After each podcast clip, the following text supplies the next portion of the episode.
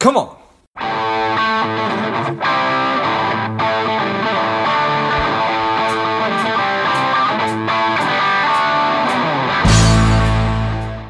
Hello, dear listener. Before we get into today's show, quick ask. If you find value in today's show or you've gotten value out of a previous show, please leave us a quick five-star review. Be super grateful. Thanks a lot. Welcome to Money Savage, a savage approach to personal finance. This is George Graubacher, and the time is right. Welcome today's guest, a strong and powerful Ken Green. Ken, are you ready to do this? I am ready. Thank you. Thanks Excellent. For having me on. Yeah, you bet. Let's let's do this. Ken is the Engineer of Finance. He is a professional engineer. He's an entrepreneur, a speaker, and the owner of Green Finance and Insurance. I'm excited to have you on. Ken, tell us a little bit about your personal life, some more about your work, and why you do what you do. Well, my personal life, like if I'm married, I'm married. I have a daughter, son, wife. I am an investment advisor, live in Reno, Nevada. Got in this industry in two thousand eight. And I could tell, I share a little bit about that story, how I got in. And uh, I'm a licensed civil engineer. I'm a P E and have Bachelor of Science in Electrical and Civil Engineering. Nice. I appreciate that. And what is your why, Ken? Why as in why I'm in this industry? Yes. I craved to be the advisor that didn't exist for me when I was twenty-two. And so that's my big why. And my eyes got really opened up in two thousand eight when land development was really big, and it's big again, uh, but it all stopped, came to a screeching halt. So I wasn't doing any more land development, no public works projects, and literally was on the street. Well, not literally, figuratively, I'm on the streets with a sign saying I'll engineer for food. And I always wanted to learn about finances and money. And I was like, hey, this is a great time to, I love the Reno Tahoe area. So I decided to get into the financial industry. And quickly found out that a lot in the industry were just very hardworking, charismatic salespeople, and got some great mentorship a couple years later. And my big why I'm in this industry, um, a person opened up my eyes to a, just a way different way to play the game was Nelson Nash, and uh, who passed away uh, within the last year. Uh, but him and some other great mentors is my why. I just love troubleshooting. I love designing, and I love helping clients um, enjoy more of their money today and creates potential for a way wealthier tomorrow. Yeah. Amen. So you mentioned Nelson Nash. Is he the gentleman behind the Infinite Banking Concept? That's right. Yeah, he uh, he's the one who wrote the book, Become Your Own Banker. And I, I cannot tell you how much I was sick of the industry. And uh, but uh, an advisor that I really admired had a book sitting in the back of his bookshelf. And I was like, you know, I've seen that before somewhere. He's like, hey, here, have it. And it was like my one day vacation with uh, not my wife, uh, but we were together for quite some time down to San Francisco. And I just could not put that book down. I was like, oh, my gosh, this is real. I got to teach this to the world. And uh, so, yes, that was that the that Nelson Nash. Nice. Uh, he's the one to open up my eyes. And that's why I'm in the industry today. If it wasn't for him, I, I wouldn't be here. Well, fair enough. And rest in peace. I, I was unaware that, that he had passed away. So, so you are a professional engineer, and obviously, uh, well, I don't know if it's obvious or not. My my, my perception is that uh, that engineers' brains work a little bit differently. I don't know if you think that that's true or it's not. But let's just assume that that, that, that your brain is unique, because I'm sure that it is. So what is it about the infinite banking concept that that that your brain likes so much, or that your heart likes so much, or that you like so much, Ken? Well, I could step back on the engineering side. I mean, it's uh, every time I go into a, a meeting and I'm surrounded by other financial advisors and I'm asking a lot of questions, a lot of advisors really struggle dealing with engineers. Because we ask a lot of questions. We really want to dive into details. And uh, accountants are very similar. Mm-hmm. And so coming into this industry, I, f- I felt like the entire industry hated my guts. And because I just kept asking why, why, why. And a lot of them, I just didn't like diving into the details. Don't bore them with the details, right? It's just, and it's just a very sales-focused industry. And I think, um, well, a couple things. What's really great, and what's I have this love-hate relationship for the industry. I love my clients, and we have uh, access to the, in my opinion, this country, the best financial products in the world. It's just making sure they're used in synergy. Unfortunately, way too many people think one product's going to solve the problem. And the reality is when you just get everything working in alignment, everything working in synergy, and then creating financials that strategies that are specific to what that family or individual wants to create, that's what makes, you know, this industry so much fun, is working individually with, with uh, families and, and people. The I B C, and I love troubleshooting, I love designing. I think from the engineering standpoint, details are important. They're incredibly important. And um, diving into it, troubleshooting and creating a, a design around it, I, I think is what having my brain, being an engineer, is a very, very nice carryover to the financial industry. The hardest part was just me learning how to work with human beings, right? That that was the hardest part. And so that took, and so my my also so grateful for this industry because it made me grow up a lot. I got very, I learned to be talked down to a lot when I first got in this industry. Uh, I learned to a lot of humility and uh, just because not everyone's going to like you. And so that part was, was, was great as well. And then on the I B C component, what was just so fascinating to me is why I got into this industry is because I was very aggressive with investments. I was pedal to the metal. I was always chasing rates of return. I mean, I'm an engineer, I like math. And so I was very focused on the, the percentage rates. Like, why have money in savings making zero percent or very little when I can have everything leveraged in all these investments and chase these rates of return? Well, when the perfect storm hit me, when I lost my, you know, the engineering income went away, my land that I owned outright, I couldn't move because it wasn't liquid. All my investments were tied up, not liquid.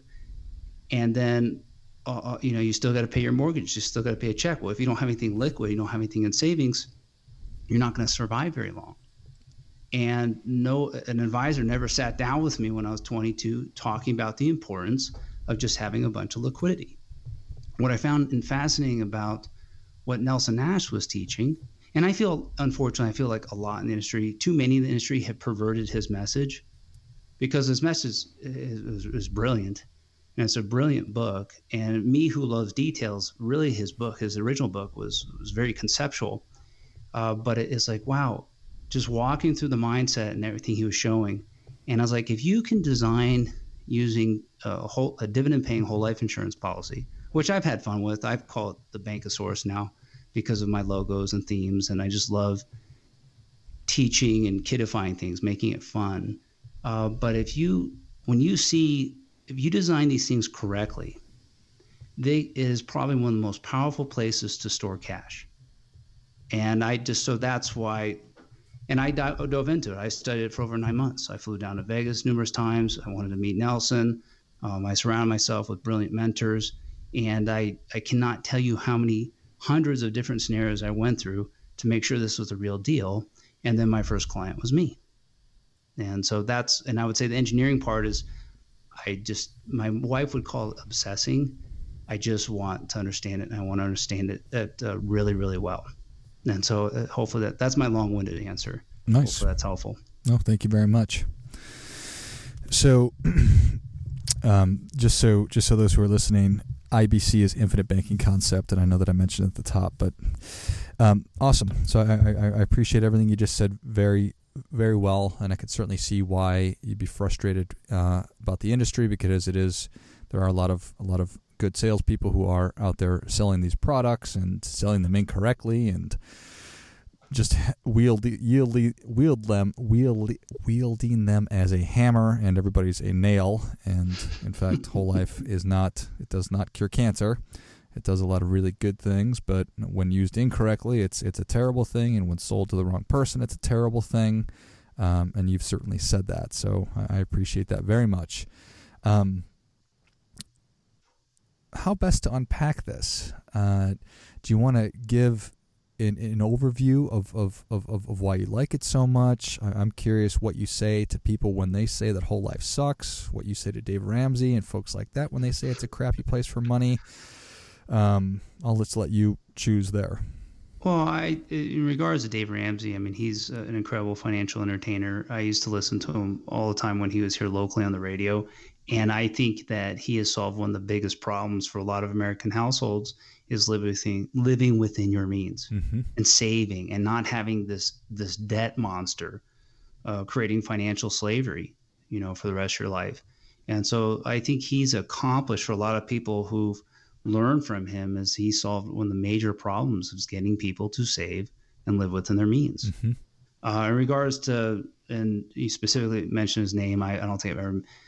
In regards to his comments about credit cards are crap and whole life insurance is, uh, and he might not have used that word, but he hates credit cards mm-hmm. and he hates whole, whole life insurance. And on both those components, depending upon the individual, uh, I just don't think you can make one big sweep like that. I think uh, for a lot of families that I've worked with, uh, a well-designed policy, and depending upon what the strategies are, it is probably one of the most powerful products you could ever buy is whole life insurance. And credit cards, I'm not a huge fan of the Federal Reserve, and I'm not a huge fan of uh, fractional uh, banking. However, it's what we live in. And when you look at creating wealth, I mean, the, one of the best ways to create wealth is getting one dollar to serve numerous per- benefits simultaneously.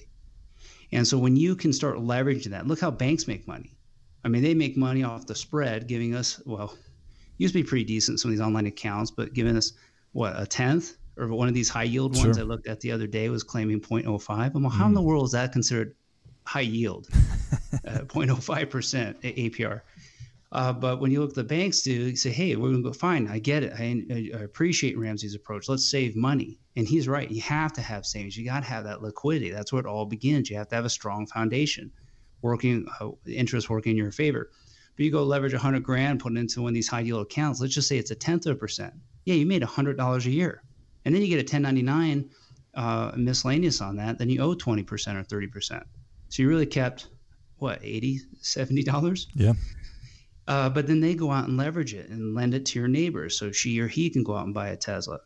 And that, that one hundred thousand dollars, they're making it on an interest-only example. Say they did that loan at four point one percent. You get a tenth, they get four. It's, it's incredible. They're making four thousand dollars a year on whose money? Mine and yours. And so you take the spread, but then that's not a good enough. So they're doing, uh, when you look at it from a percentage standpoint, they're uh, they're getting four thousand. You're getting a hundred. You look at at a ratio of forty to one. That's a four thousand percent R O I, hmm. and that's not good enough. Then they get to go uh, leverage it out at a ten to one ratio through fractional banking. But when you understand the model, now if you and I did that, we'd be thrown in jail. That's called a Ponzi scheme. Hmm. But through fractional banking legally, that's how it works. It's good to understand how they're able to leverage that debt. But when we understand that model, and if we can apply the principles of, hey, savings, which Ramsey's really good at teaching, understand the spread, which the banks have mastered, and then understand that we can't do fractional banking and leverage at a ten to one plus ratio. It's actually way more uh, expanded because of COVID this year. Uh, they don't even have to have one for that ten in, in reserve. You know, they don't have to have one dollar in reserve.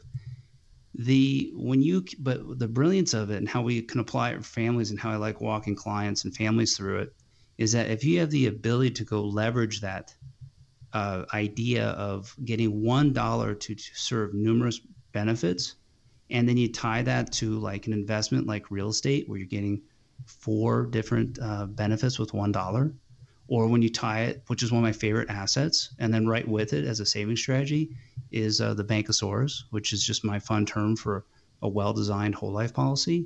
You're getting about at least eight simultaneous benefits with one dollar. So my argument would be why I love it and why I think some that uh, discourage it, I just think they just probably don't know what I know.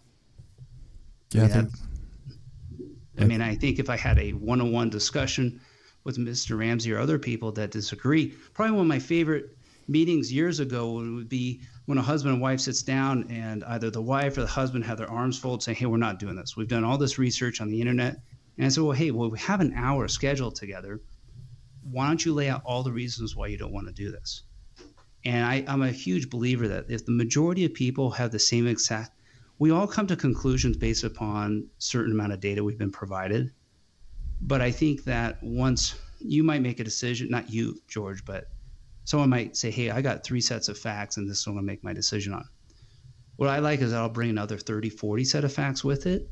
and then educate my clients, educate listeners as I walk through it. And I'm a believer that most of us, if we're sane and we have the same set of facts, the majority of us will come to the same conclusion.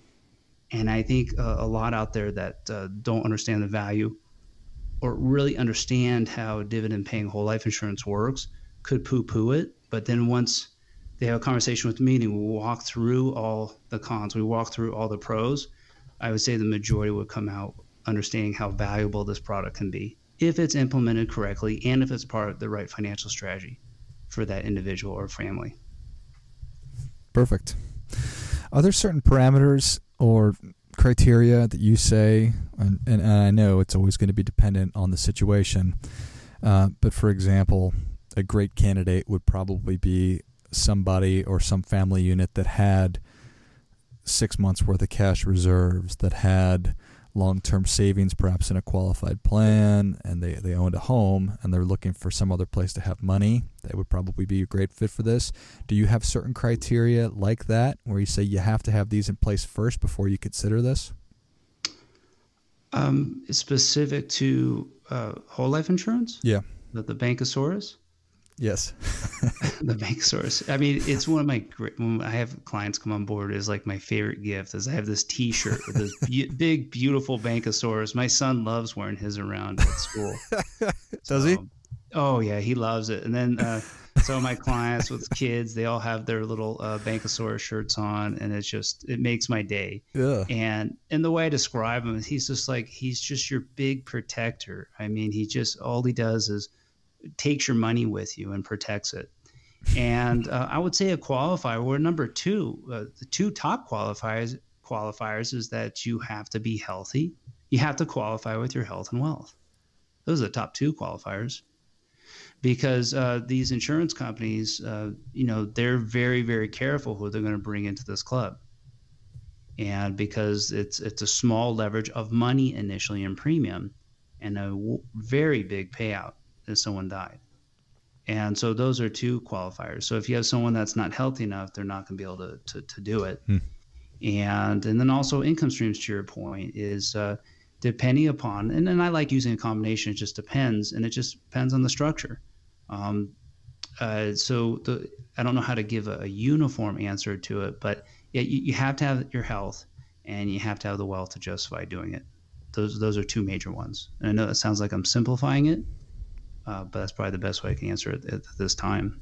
Yeah, no, I appreciate that. And I was, I was looking for a simple answer. So um, this is perhaps a, a foolish question because it might take us a little too long, but we're, we're, we're in a pretty low interest rate environment, and I don't know what's going to be happening in the future, but let's just say theoretically speaking that, that this persists for ten years. Is that going to impair these insurance companies' ability to, to maintain their dividend structures? Well, they, they modify them. I think all of them have had to uh, modify their dividends. And when we're, I mean, you look at what interest rates were. Have you ever watched, uh, I, you watch some of these older movies? Like I think a couple of years ago, I'm watching Rocky two. Sure. And they're looking at uh, Rocky's with his wife. They're looking to buy a house. And I think, oh yeah, what's mortgage rates? And I think they threw out a number like twelve, thirteen percent. Right. Like it was nothing in the movie. I'm like, oh my gosh, what a great way to learn history. Um, some, some of these movies. So, I mean, interest rates were, were through the roof in the early eighties, and now we're at a very low interest rate environment. And so if I understand your question right, do I think interest rates will go down uh, for dividends? I'm, I'm sure they will. Uh, why wouldn't they? Uh, but when you lay, when you look at it comparatively, I mean, I have what's considered a year ago was two point two percent, one of my savings accounts, and now it's down to six tenths. Right. Right. In, in a year. Now, I have numerous policies in my family. So we have Bankosaurus one, we have Bankosaurus two, we've got Bankosaurus three, we've got Bankosaurus four. We'll probably add a few more. And uh, it's just a very powerful place to move money into, because if you look at one of my original policies and you look at it from the use of today's dollars going in uh, for what it's going to grow, um, even with dividends, which in one of these companies uh, hasn't been reduced, but another one has slightly. Um, the, the net yield, if you look at it for today's use of dollars, I mean, this thing's growing um, well over uh, ten percent that year. Where else would I put my money? Now, I'm not talking about internal rate of return, so it might sound a little confusing, but things that I put in place years ago, There's not one other saving strategy out there that would hold a candle uh, to my Bankosauri. That's another word I learned. It's either Bankosauri or Bankosauruses. So nice. I, I appreciate um, and that. So, I mean, to, so hopefully that helps. I don't know any other place to store my my money. Um, not, I shouldn't say that. Mattress is really good. Mm. Savings accounts can be good. Uh, having uh, several Bankosauruses can be really good too. And I love it. Uh, and sure, if the interest rates go down, uh, sure. But compared to everything else, it's, I still think it'll be a very strong performer, especially yeah. when you see the, these models and how they do it, and the uh, actuarial, actuarial science behind it. And a lot of the really good carriers, the mutual life companies, they've have managed and run operations and paid dividends for well over one hundred, one twenty-five, one fifty years. It's an incredibly strong track record because they're not trying to impress uh, shareholders every quarter like the stock market. And I'm not anti-stock market. I'm an investment advisor. It has its place too. It can be a very powerful place to put money as well. Love it. Well, Ken, Savage Nation's ready for your difference-making tip. What do you have for them? A difference-making tip, I would say probably the one, most powerful things, besides learning more about the Bankosaurus, would be uh, create a savings slash checking account or both, where you put a minimum of ten to twenty percent of your gross income automatically and make it automatic. For example, with my company, payroll, I'm paid twice a month. twenty percent of my gross salary automatically goes into a separate account. All it's meant to do is protect and grow my money. Treat your money like a business. That that strategy right there, and I nickname it, it's called the Green Machine with an E. Um, the Green Machine, that strategy right there, and when you pay yourself first that way and you automate it and it's out of sight, out of mind, watch the kind of velocity of money is created in several months. It'll amaze you. Like, that is great stuff. That definitely gets it. Come on. Come on.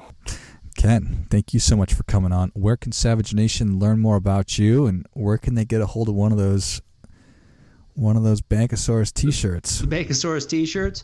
Uh, you can always go to my website, engineer of finance dot com, and schedule a time, talk to me for a few minutes. I'd uh, love to meet you. And also, I'm the host of the Engineer of Finance podcast. And if you'd like to learn more about some of the ideas and concepts, what's going on in this brain, Uh, those would probably be the two best ways to uh, reach out and learn more about me. Love it. Well, Savage Nation, if you enjoyed this as much as I did, show Ken your appreciation and share today's show with a friend who also appreciates good ideas. Go to engineer of finance dot com and check out the Engineer of Finance podcast as well. Thanks again, Ken. Hey, thanks, George. I had a blast. Thank you. You're welcome. And until next time, keep fighting the good fight, because we are all in this together. Spending too much time on social? Is your daily screen time over two hours? Are you a little bit overweight? Not saving enough money? Any or all of these are familiar. Strive could be for you. The Strive two-week online bootcamp will help you to detox your mind, body, and money, getting you on your way to a happier, healthier, wealthier, and more confident life. Go to strive detox dot com, S T R I V E D E T O X dot com, and get your mind, body, and money right.